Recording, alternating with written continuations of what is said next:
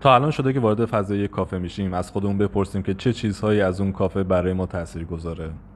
بله، جواب همون میتونه چیزهای شبیه فضا، نور، دکوراسیون، برخورد پرسنل، سرویس دهی و در نهایت موسیقی اون کافه باشه.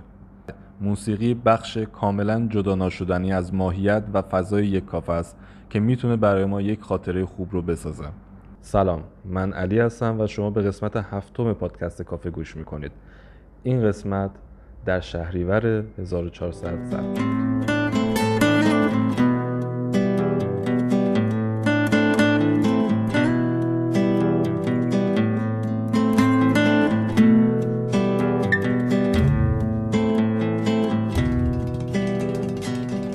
خب برای ضبط این قسمت دانش کافی رو نداشتم که خودم بخوام راجبش صحبت کنم، پس نیاز بود که از یک فرد کاملا آگاه استفاده کنم و ازش دعوت کنم که کنار من بشینه تا به سوالها جواب بده.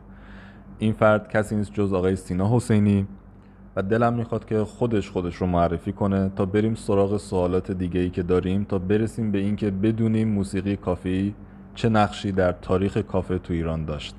سینای عزیز، خیلی خیلی خوش اومدی و خیلی ممنون میشم که خودتو معرفی کنی. منم سلام عرض میکنم خدمت شما و همه دوستان. من سینا حسینی هستم، نوازنده ستار و تار، رشته کارشناسیم نوازندگی موسیقی ایرانی بوده و رشته کارشناسی ارشدم اتنوموزیکولوژی بوده و دانشجوی دکترای پژوهش هنر هستم، گرایش موسیقی. بریم سراغ سوال اول. شاید سوال یه مقدار خیلی کلی باشه ولی دلم میخواد که هممون حداقل برای یک بار هم که شده این سوال از خودمون بپرسیم تا یک کم ذهن خودمون رو به چالش بکشیم. به نظر تو موسیقی چیه؟ خب اولا که این سوال اصلا ساده نیست، یعنی شاید دوتا جمله است، دوتا کلمه است، موسیقی چیست، ولی خب سالیان سال راجبش فکر شده، راجبش حرف زده شده، راجبش کتاب نوشته شده. اما بخوایم توی این مقال راجبش صحبت کنیم اینه که موسیقی انتزاعی ترین هنریه که وجود داره در درجه اول. یعنی چی انتزاعی ترین هنر؟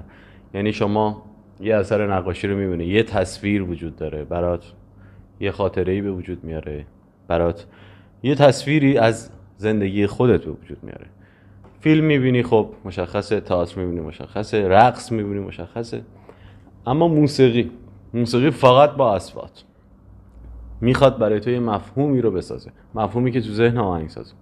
حالا این مفهوم میاد ترجمه میشه برای من، برای تو، برای هزار یک آدمی که وجود داره.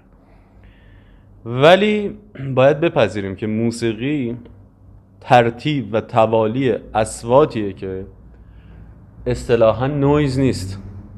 یعنی اولین سوال ها بوده که صدای بلبل موسیقیه؟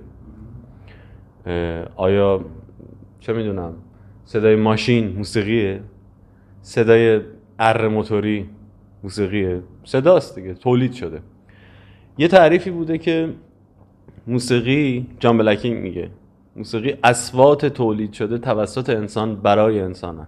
تو اون کتاب معروفش هم میگه که انسان چگونه موسیقی شد. موسیقی از قدیم برای چی استفاده میشده و الان برای چی استفاده میشه؟ از قدیم میگن برای شکار استفاده میشده، برای جلب جنس مخالف استفاده میشده و این چیزایی که هست. موسیقی اصوات و توالی اصوات به شکل منظم، یعنی ریتم، ترتیب اینها کنار هم که چی رو میسازه؟ ملودی میسازه. این رو میشه یک ترجمه خیلی عادی و خیلی صریح راجع به موسیقی دونست. حالا این ترتیب و توالی در فرهنگ مختلف فرق میکنه. یعنی اگر من تو فرهنگ مثلا ایرانی یا کوچیکترش کنم مازندرانی یه چیزی رو موسیقی میدونم، تو پاکستان ممکنه این برای اون شنونده، برای اون گوش ناخوشایند بیاد. این توالی اصوات برای شنیدن موسیقی ممکنه فالش بیاد. پس موسیقی یک پدیده فرهنگیه. تا اینجا جمع‌بندی کنیم، موسیقی توالی اصوات در یک معیار مشخص که ریتم و پدیده فرهنگی. یعنی هر فرهنگ نسبت به موسیقی یه ریاکشنی داره، یه نگاه داره و یک نوع شنود موسیقی داره.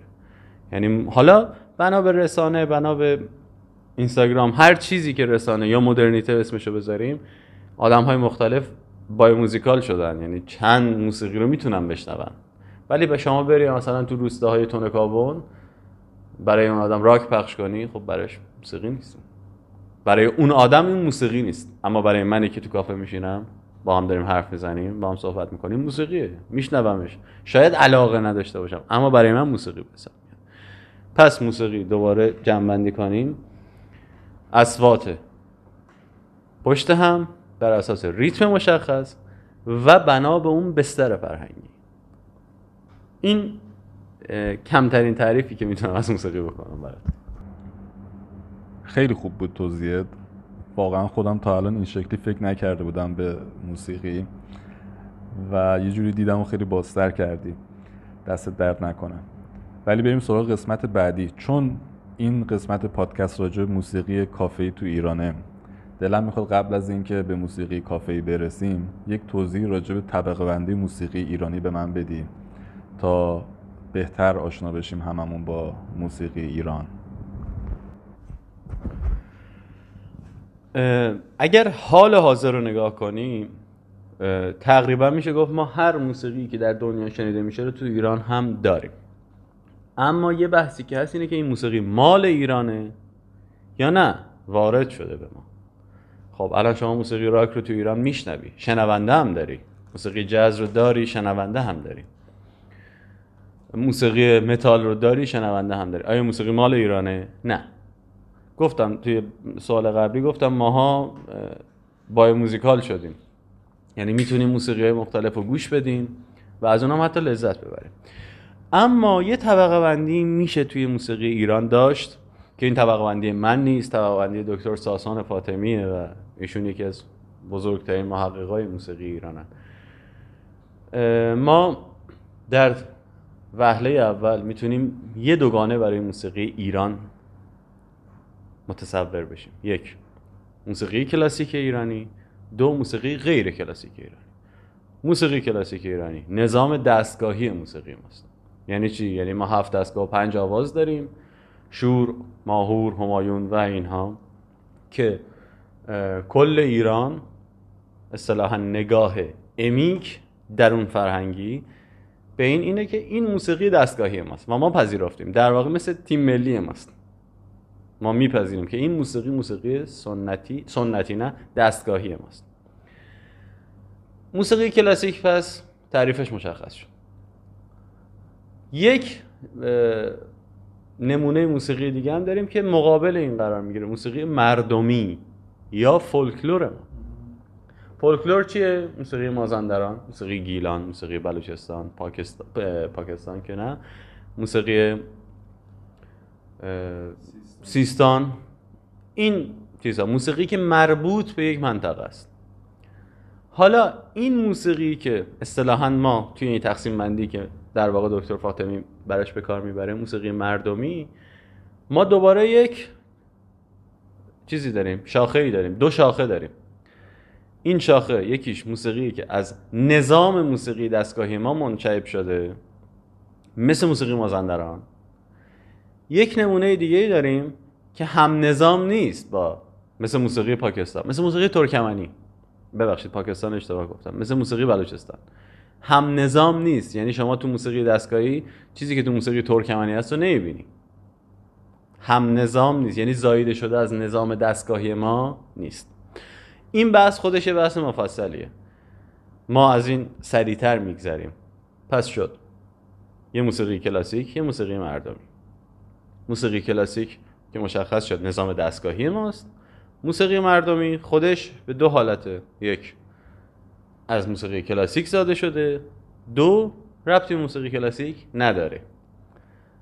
اینجا حالا شما در حال حاضر موسیقی ما، یعنی از شروع رادیو به این طرف، از سال 1319 فکر میکنم، آره 19، ما با یک موسیقی دیگه تو ایران طرفیم که این موسیقی در اصطلاح اتنوموزیکولوژی یا موسیقی شناسی موسیقی پاپیولر، موسیقی مردم پسند، همون چیزی که ما تو کافه میشنویم، همون چیزی که تو مهمونی میشنویم، تو ماشین میشنویم، تو جشن میشنویم.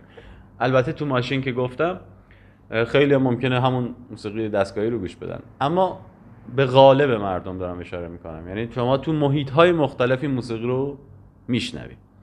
این موسیقی اصطلاحاً اسمش پاپولار میوزیک یا موسیقی مردم پسند، عامه پسند. البته عامه پسند کلمه‌ای که جنبه ارزش گذارانه داره، همون مردم پسند به نظرم کلمه خنثیه، یعنی موسیقی که عموم مردم بهش گرایش دارن. این موسیقی چیه؟ ممکن از نظام دستگاهی ما نشأت گرفته باشه که ما تو ایران اینو داریم، میگم الان ممکنه غیر نظام دستگاهی ما باشه که اصطلاحاً ما بهش میگیم موسیقی لس آنجلسی یا موسیقی کافه‌ای. این قسمت از موسیقی که تو ایران وجود داره و ادامه بحث ما هم هست، به نظرم بیشتر روش تاکید کنیم. یه جنبندی تا اینجا بکنم، پس شد موسیقی کلاسیک، موسیقی مردمی که از نظام موسیقی کلاسیک نشأت گرفته و یه نظام خودشو داره، یعنی دوگانه‌ای که گفتم، و سومین شاخه موسیقی پاپولار یا مردم پسند. موسیقی مردم پسند توی ایران باز خودش به سه شاخه تقسیم میشه. یک، باز منشعب شده از همون نظام کلاسیک که بعد از رادیو به وجود اومده، ترانه ها مثل گلپا، یه سری کارهای بنان، ترانه هایی که رادیو اون موقع پخش میکرد، ترانه هایی که تک آهنگ بوده، از نظام دستگاهی ما گرفته میشده ولی شکل تغییر یافته یه تصنیف موسیقی کلاسیک ماست. تصنیف تو موسیقی کلاسیک ما یک قطعه‌ای بوده که در انتهای اجرای موسیقی ما می اومده، در واقع در انتهای اون سویت، نوبت، در انتهای سویت یا نوبت موسیقی ما می اومده و شکل تغییر یافتش اومده توی موسیقی مردم پسند. اینو برای عموم مردم قابل لمس‌تر کرده. کارهای بنان، کارهای گلپا، یه سری کارهای ایراج حتی. این کارها تک ترانه هایی بوده که ما خیلی تو ذهنمونم مونده، شاید نوبهار دلنشین یا الان تو ذهنم، حتی تو ذهنم میاد ولی ای چیز میشه. نمونه دیگهش کارهای مرزیه مثلا حتی و این سبک آهنگا. میایم جلوتر. یه نمونه دیگه داریم به نام موسیقی کافه‌ای. این موسیقی کافه‌ای رو با هم اشتباه نکنیم. این موسیقی کافه‌ای قرار نیست موسیقی باشه که تو کافه‌های الان باشه. این موسیقی کافه‌ای تو کافه‌های اون موقع بوده، قبل از انقلاب. تو کافه‌های اون موقع بوده.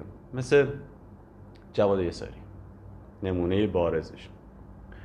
و خود اینها اومدن از نظام دستگاهی ما استفاده کردن، اما با المان‌های موسیقی عربی، مثلا استفاده از قانون، استفاده از داربوکا یا داربوکه، مثلا ریتمای عربی، یا مثل آهنگ من یه پرندم آرزو دارم یا کارهای جواد یساری. قشنگ نمونه بارز اینه که موسیقی کافه‌ای یا کارهای آغاسی. کارهای آغاسی دقیقاً قرار میگیره تو موسیقی کافه‌ای اون موقع. یه سری آدم مینشستن، دل استرشون رو می‌خوردن و شرایط رو می‌دیدن و موسیقی هم گوش می‌دادن. این رابطه بین شنونده و موزیسین اون موسیقی رو وجود آورده که المان‌های موسیقی عربی توش خیلی زیاده. یه نمونه دیگه از همین موسیقی پاپولار ما داریم توی موسیقی قبل از انقلاب دوباره، یعنی دوره قبل از انقلاب، که اصطلاحاً بهش میگیم لس آنجلسی. کارهای واروژان، کارهای بابک بیات، کارهای ویگن، اینا از نظام موسیقی کلاسیک غربی گرفته شده. نه موسیقی کلاسیک ما، موسیقی کلاسیک غربی، یعنی ارکستراسیونش غربیه، هارمونی داره، سازهای غربی میزنتش، کنترپوینت داره و آواز هم آواز موسیقیه دستگاهی ما نیست. شاید یه سری نمونه‌های پیدا بشه که با سازهای غربی شما اومده باشی مثلا تو افشاری زده باشه، مثلا شهرام شبره یه سری کاراش تو شوره، تو افشاریه، یا داریوش حتی همون آهنگ معروفش مثلا دل من دیگه خطا نکن تو قرچه است، شروع شوره، درآمد شوره، ولی ساز داره غربی میزنه، کنترپوان داره، هارمونی داره، این چیزا. البته باز هم میگم هارمونیوم کنترپوان دلیل بر غربی بودن نیست، چون قطعای الان موسیقی ایرانی هم هارمونی کنترپوان داره. ولی در کل بخوایم حساب کنیم این سه تا قسمت رو میتونیم برای موسیقی پاپیولر ایران در نظر بگیریم. این یک شمای کلی بوده از موسیقی پاپیولر ایران. حالا ادامه. خیلی خوب بود توضیحت، واقعا ممنونم به خاطر این توضیح کامل و خوبی که دادی. ولی بریم سراغ قسمت بعدی که تو راستای همین صحبتته. نمیدونم حرفم به عنوان نقد حساب میشه یا نمیشه. خیلی وقتا بنر میبینیم تو خیابون، افرادی دارن کنسرت میذارن، جواز دارن و کنسرت هاشون هم پر میشه، ولی موقعی که میشینی به کاراشون گوش میکنی اون چیزی که دنبالش هستی رو ندارن، اون مغز و روحی که دنبالش هستی رو ندارن و عملا به درد فضای کافه هم ممکنه نخورن خیلی وقتها. ولی از سمت دیگه آدم‌های دیگه‌ای هستند که شاید جواز داشته باشن کنسرت بذارن و شاید هم نداشته باشن، افرادی مثل ماکان اشکواری، مثل رام، مثل خانم امام، مثل گروه 127 و خیلی دیگه‌ای که من الان واقعا به ذهنم نمیرسه و واقعا کارهاشون قشنگ و خوبه. و اینکه این افراد کارشون به درد کافه میخوره، یعنی برای کافه است، انگار محیط کافه مفهوم پیدا میکنه با آهنگهاشون. شاید بعضیاشون ما بتونیم به عنوان بعضی از کارهاشون رو بتونیم به عنوان موسیقی تلفیقی بشناسیم و بعضیا رو نتونیم بشناسیم، بعضی از کارهاشون رو نتونیم بشناسیم. دلم میخواد راجع به همین تاریخچه موسیقی کافه‌ای و همین اتفاقی که داره میفته اگر میتونی بیشتر توضیح بدی که از کجا ما رسیدیم به اینجا، و خیلی برام جذابه که بیشتر اطلاعات داشته باشم راجع به این قضیه.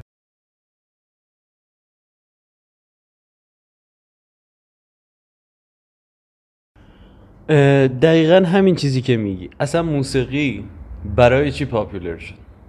برای این پاپولر شد که عموم مردم تمامیت بیام موسیقی گوش بدن، حتی موسیقی که مد نظر من به عنوان آهنگساز مثلا دستگاهی یا کلاسیکه. نگاه کنم موسیقی از یه جایی به بعد، مثلا شما دوره ویکتوریایی رو نگاه کن، طبقه بندی اجتماعی وجود داشت. ما تو تقسیم بندی موسیقی یه دوگانه‌ای داریم به نام عالمانه و غیر عالمانه. یعنی چی؟ یعنی منی که بتهوون و باخ گوش میدم از تویی که میگم توی نوعیه، به تو منظورم نیست، از یه نفری که میاد یه آهنگ سطح پایین تر گوش میده، اسم نمیبرم، هر چیزی که هست گوش میده، از من درجه اجتماعی پایین تری داره. یعنی در واقع موسیقی، هنر، حتی زبان ابزاری شده بود برای اینکه طبقه بندی اجتماعی به وجود بیاره. یعنی منی که مثلا باخ گوش میدم از تو خیلی متفکرترم، از تو خیلی متمدنترم حتی. خب نه، این یک ترجمه اشتباهی، یعنی قضاوت ارزش گذارانه است که نباید این باشه و ما کلا به موسیقی باید خنثا نگاه کنیم. اگر من قراره توی جشن به توون باخ گوش بدم که اون جشن نمیشه، اگر قراره توی مراسم مذهبی موسیقی جشن گوش بدم دوباره اون مراسم مذهبی نمیشه. نه مراسم مذهبی کلی دارم میگم، مثلا تو آیین‌های مذهبی رو دارم. حالا برای چی اینو گفتم؟ برای اینکه جامعه نیاز به این داشت که این موسیقی ترجمه بشه برای قشر متوسط جامعه و این باعث شده که اصلا موسیقی پاپولر به وجود اومد. یعنی طبقه متوسط رشد کرد، این مدرنیته رشد کرد، رسانه اومد، صفحه اومد، رادیو اومد، اینا موسیقی رو به گوش همه رسوند. حالا چرا موسیقی تلفیقی اصلا به وجود اومد؟ یه جایی نماینده های موسیقی کلاسیک، موسیقی فاخر اصطلاحاً اگه بگیم، به این نتیجه رسیدن که خب اگر قرار باشه که اون نماینده هایی که گفتیم میان کنسرت میذارن، پر میکنن سالنو، ولی هیچی ندارن ارائه کنن یا خیلی سطح پایین ارائه میکنن و عموم مردم رو هم دارن به عنوان مخاطب به خودشون جذب میکنن، خب من این وسط چی میشم پس؟ 10 سال دیگه، 4 سال دیگه، 1 سال دیگه موسیقی من دیگه شنیده نمیشه. پس من باید اینو برای بقیه ترجمه کنم. مثل یه رمان سخت، مثلا کلیدر محمود دولت‌آبادی رو میای برای عموم مردم میذاره که آقا داستان این شد این شد این شد. حالا قرار نیست کسی بره 10 جلد کتابم بخونه، حداقل بفهمه داستان چیه. موسیقی هم همینه، یه سری افراد اومدن این سبک تلفیقی رو به وجود آوردن. برای چی؟ برای اینکه اون نظام، اون حرکت رو زنده نگه دارن تا حد توانایی خودشون. به قول استاد لطفی، یکی میاد یه موقعی 3 صفحه مینویسه، یه موقعی یه فصل مینویسه، یکی میاد یه کتاب مینویسه. توی این قضیه که نگه دارن این موسیقی رو، ما توی آهنگسازای موسیقی کلاسیک دستگاهی خودمون هم داشتیم، یعنی حسین علیزاده، حتی استاد حسین علیزاده، استاد لطفی، استاد شهناز، اینا همه کارهایی رو انجام دادن که دوره خودشون آوانگارد بوده، پیشرو بوده، نوآوری بوده. مثلا شما قطعه نینوا برای حسین علیزاده رو که گوش میدی، کنسرتو برای نی بوده که تا قبل از اون اصلا وجود نداشته، شاید هم وجود داشته باشه، وجود داشته بوده ولی اینجوری نبوده برای عموم مردم. یعنی شما الان همه جا قطعه نینوا رو پخش کنی، عمومیت میشناسنش. لطفی اومده بود برای انقلاب کار سپیده رو ساخته، اون ریتمای عجیب غریب، اون ریتمای سازها همه دارن میزنن، کنسرت ارکستراسیون پر شلوغ، برای اون خروش اجتماعی خیلی مهم بوده که این کارو بکنه. اینا نوآوری بوده. حالا جامعه به یه جایی رسید، خوب یا بدش رو کاری نداریم، به یه جایی رسید، به یه جایی رسید نیاز به این داشت که جدای اون موسیقی، این موسیقی نظام دستگاهی ما پیشرفت بکنه. پس موسیقی تلفیقی رو توی این نظام بوجه. من کاری به تاریخچه موسیقی تلفیقی در دنیا ندارم و دارم راجع به کشور خودمون صحبت می‌کنم، چون داستانمون فرق. راجع به کشور خودمون این اتفاق به وجود اومد که ماها بیایم، مثلا همین هیدو رو که گفتی، خب این آدم دقیقاً داره موسیقی تلفیقی رو به کار میبره برای اینکه اون موسیقی جنوبی رو زنده نگه داره. زنده نگه داره تا چه حد؟ که عموم مردم بشنونش، با ترکیب المان‌های موسیقی مدرن، با سازهای مدرن، با ریتم مدرن، اما المان‌های خودش رو توش به کار میبره. این شد شروع حرکت موسیقی تلفیقی. در واقع این اتفاق افتاد که ما این نظام رو نگه داریم در کنار موسیقی‌های دیگه‌ای که جریان پیدا کردن. حالا این موسیقی‌ای که جریان پیدا کردن خوب یا بد کاری ندارم، من خنثا نگاه میکنم بهش. باید باشه تو جامعه، شما باید تمام سطوح رو پوشش بدید. نمیتونی بگی که ما توی جامعه میایم رمان مینویسیم یا فیلم میسازیم فقط برای طبقه نخبه جامعه یا برای شنونده حرفه‌ای. به قول آدورنو، ما شنود موسیقیاییمون عوض شده، شنود موسیقیاییمون به این سمت رفته که باید یه بیشتر دیشتامی گوش بدیم. قرار نیست حتما من باخ و بتوون موزارت گوش بدم. حتی به این سمت رفته که باخ و بتوون و موزارت رو ما باید توی کانتکست‌های مختلف، تو بسترهای مختلف بشنویم برای اینکه عادت کنه گوشمون، دوباره برگردیم به اون شنوده موسیقی قوی. اما قرار نیست همه ایران به این قضیه برسن. خیلی خوب بود توضیحت، واقعا دست درد نکنه. برای استراحت میان برنامه من واقعا بین هیدو هدایتی، حامد نیکپی، مانی نعیمی یا محسن نامجو مونده بودم کی رو انتخاب کنم، چون همشون به یک شکلی واقعا کارهاشون خوبه و نمیدونی کی بهتره.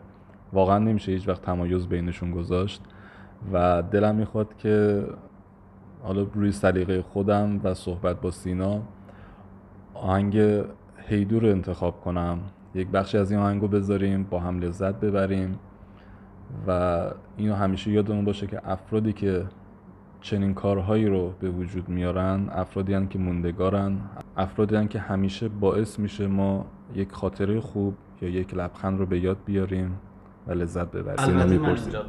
ببخشید یه ذره این تایم رو کم کردم. محسن نامجو یکی از نابغه هایی که توی موسیقی تلفیقی موجود داره بماند، حالا یه سری نقدهایی بهش میشه، اینجا جای اون نقدها نیست، اما این آدم رابطه بین شنونده و موسیقی رو که حالا بخش بعد بهش توضیح میدم، یعنی راجبش میپردازم، واقعا خوب فهمید و میدونست که باید چی کار کنه. حالا یه سری کارها علاقه شخصیش بوده، یعنی علاقه شخصیش رو ارائه داده. حالا ایران این قضیه رو نپذیرفته، اون طرف اومده خیلی راحت ارائه داده.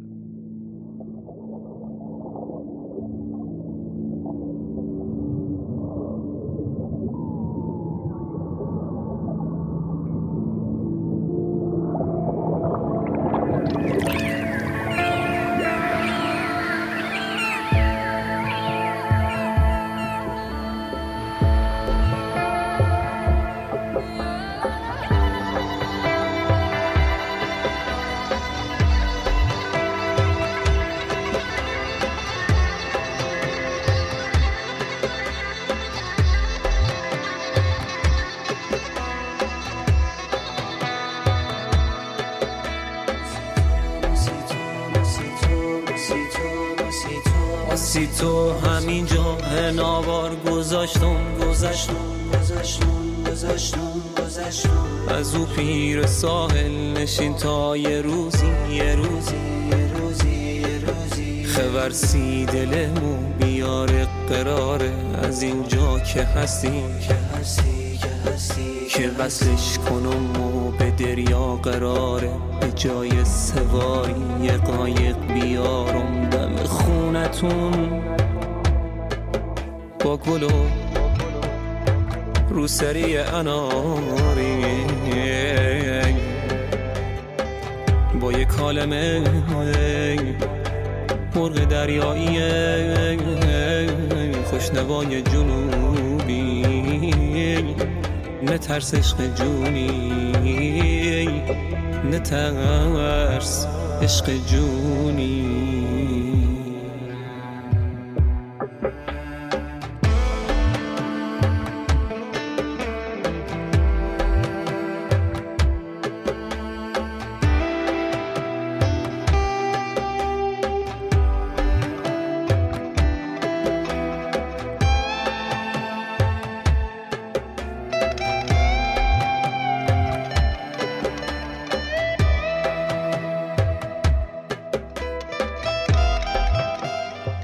بریم به ادامه پادکست برسیم. یک توضیح قبلش بگم، چیزایی که تا اینجا گفته شد بخش زیادیش مجموع نظرات خودمون و سلیقه خودمون و چیزی که توی محیط عادی روزمرهمون داریم میشنویم، گوش میکنیم و راجبش صحبت میکنیم هست. مسلما ما کافه‌دارها تو ایران مجبور به رعایت یک سری از پروتکل‌ها هم هستیم، ولی تو ادامه این صحبت چون خودم آدم کافه روی نیستم، به اون صورت کافه نشینی نمی کنم. برخلاف من سینا کاملا به عنوان یک آدم کافه رو و کافه نشین شناخته میشه. میخوام از سینا بپرسم به نظر تو الان وضعیت موسیقی تو کافه های ما چه شکلیه؟ یعنی چه نظری داری؟ چقدر همخونی دارن؟ چه فرمتی دارن؟ جای مختلف میری، موسیقی مختلف تو فضا میشنوی، به نظرت چه جوریه؟ یه نظر خیلی کلی دارم ازت میپرسم. خب ببین، یک اسمی به وجود میاد اینجا به نام موسیقی کافه‌ای. آیا این کافه با اون کافه‌ای که قبل انقلاب بود قابل قیاسه؟ نه. موسیقی کافه‌ای اون موقع، یعنی کافه اون موقع در واقع، اون بستر، اون کانتکست بر اساس موسیقی شکل میگرفته. یعنی آدمای جمع میشدن اونجا و اون موسیقی شروع کننده اتفاقات کافه بوده، ولی الان این نیست. یعنی در واقع ما یه سگانه‌ای داریم تو تحلیل موسیقی به نام سگانه موسیقی، موسیقیدان، شنونده. ارتباطی که بین این سه تا به وجود میاد، یعنی ارتباطی که موسیقیدان با موسیقی خودش داشته، هدفی که اصلا از ساخت اون داشته، یا حالا هر ذهنیتی داشته، ارتباط بین موسیقی و شنونده و ارتباط بین موسیقیدان و شنونده. خب ارتباط بین موسیقیدان و شنونده معمولاً تو بداهه‌نوازی اینا به وجود میاد که اصلا بحث اینجا نیست. ارتباط بین موسیقیدان و موسیقی خودش و ارتباط بین موسیقی و شنونده که مهمترین بخشیه که ما الان بهش باید فکر کنیم. خب تو کافه در قبل انقلاب اون موسیقی بوده که این ارتباط رو به وجود می آورده. آدما می نشستن، یه یاروی اون بالا می خونده و یه سری حرکات هم انجام می داده و این باعث می شده اصلا این دیالکتیک، این ارتباط شکل بگیره. اما الان کانتکست کافه فرق کرد. کافه جایی برای نشستن، جایی برای صحبت کردن، جایی برای قرار گذاشتن و حالا موسیقی چقدر میتونه اینجا نقش داشته باشه؟ ما بیایم در واقع باید به این دوگانه شنونده نگاه کنیم به عنوان مشتری کافه و موسیقی داره تو کافه پخش میشه. باید به این دوگانه فقط نگاه کنیم. چون ما آهنگسازو که نمیشناسیم، اصلا هم بشناسیم، مهم نیست اینجا. آهنگ داره از بلنگو پخش میشه. شنونده مشتری کافه است. در وهله اول به موسیقی توجه میکنه یا به اسپرسویی که میخواد بخوره یا اصلا به صحبتی که داره با طرف مقابلش میکنه. حالا اون طرف هر کی که است، موسیقی میاد یک زمینه ای رو شاید براش فراهم کنه. ممکنه یه دفعه مثلا یه قراری 10 سال پیش با یه آدمی اینجا داشته، راجع به مثلا گرانی یه چیزی صحبت کرده، بعد این موسیقی دقیقاً میاد همونجا دوباره براش تکرار میشه. ممکنه اونو براش به وجود بیاره.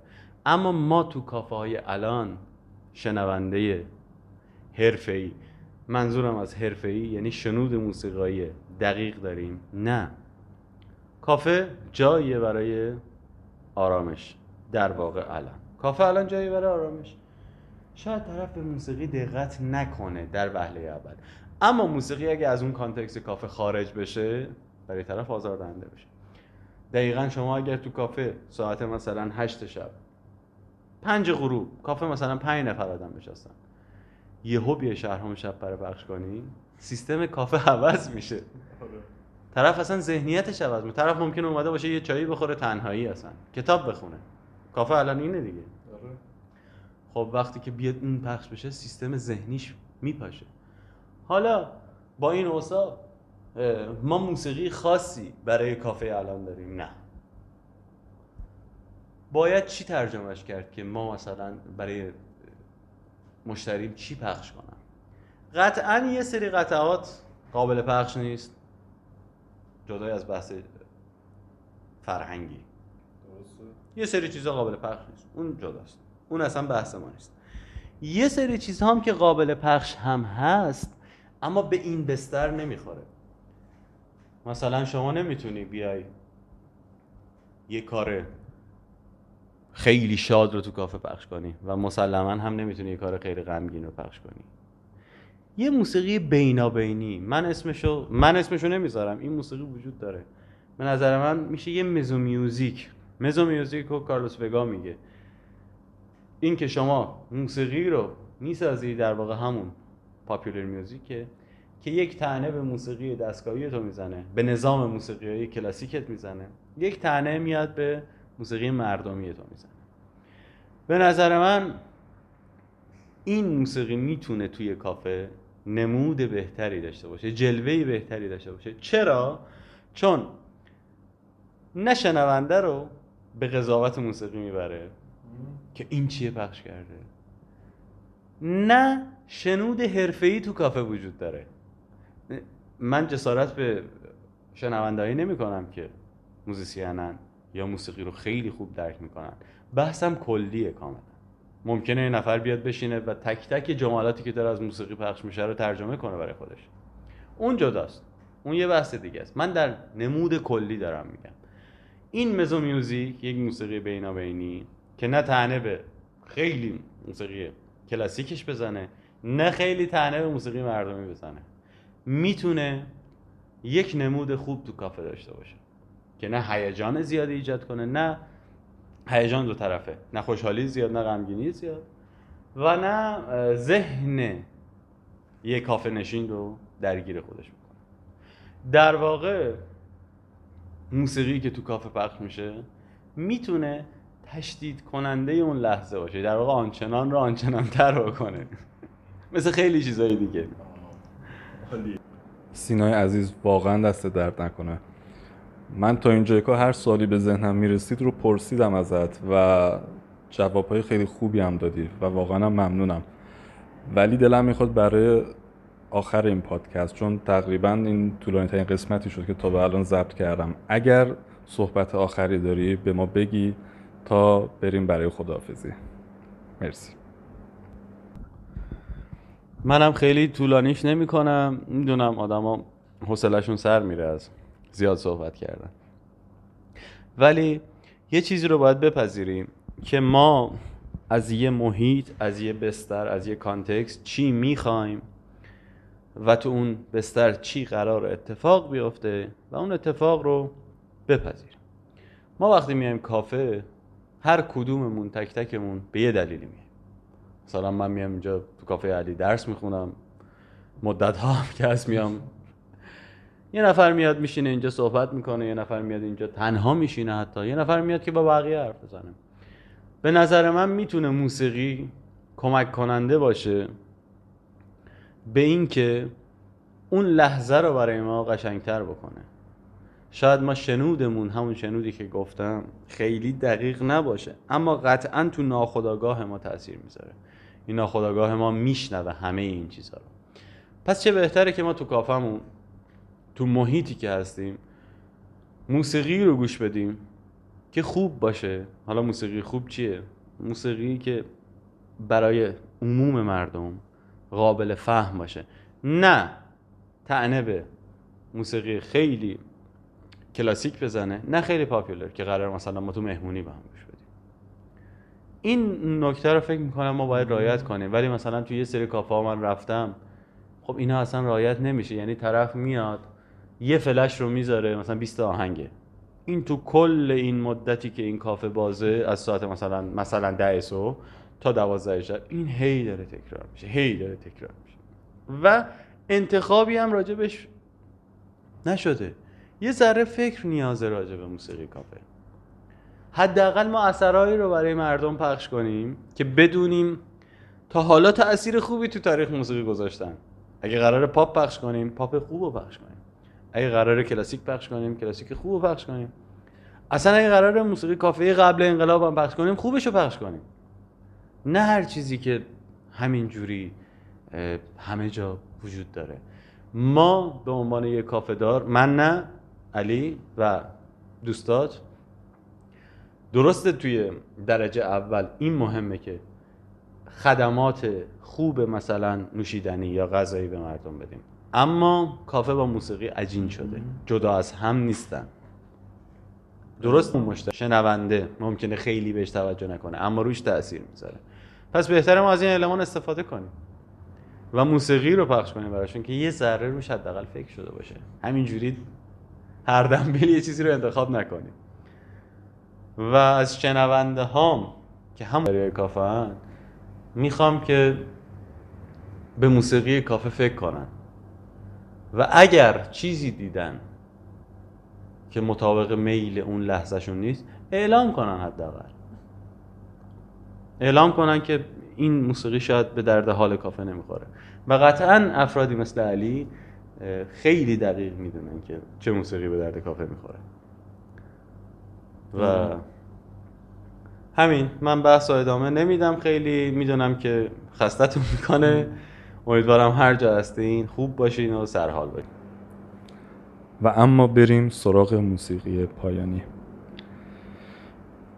موسیقی پایانی که انتخاب کردم آهنگی که اکثر اوقات آخر شب‌ها خودم برای خودم تو کافه میذارم تا کارهای آخر کافه رو برسم قبل از رفتن و دلم میخواد که این آهنگ رو با همتون به اشتراک بذارم. آهنگ تا بهار بنانه و همیشه یه حس و حالی رو بهم میداد به عنوان کسی که خیلی بنان رو دوست داره و مخصوصا تو این دورانی که الان هستیم خیلی بیشتر حس میکنم که زندگی چقدر مشکلات زیادی میتونه به وجود بیاره، زندگی چقدر میتونه متفاوت بشه در لحظه، زندگی چقدر میتونه بیرحم باشه و چقدر میتونه در لحظه هایی که منتظرش نیستی شاد و خوب بشه برات و اتفاقای جالبی برات به وجود بیاره. امیدوارم که همه ما در طول زندگیمون زمانی که با مشکلات زیادی مواجه میشیم بدونیم و تجربه کنیم اتفاقهای خوبی که بعدش میفته. آرامش اون چیزی که توی ذهن هممون باید ساخته بشه و کسی نمیتونه به ما بده و موسیقی چیزیه که میتونه خیلی سریعتر و راحتتر ما رو به اون آرامش برسونه. این قسمت هم تمام شد.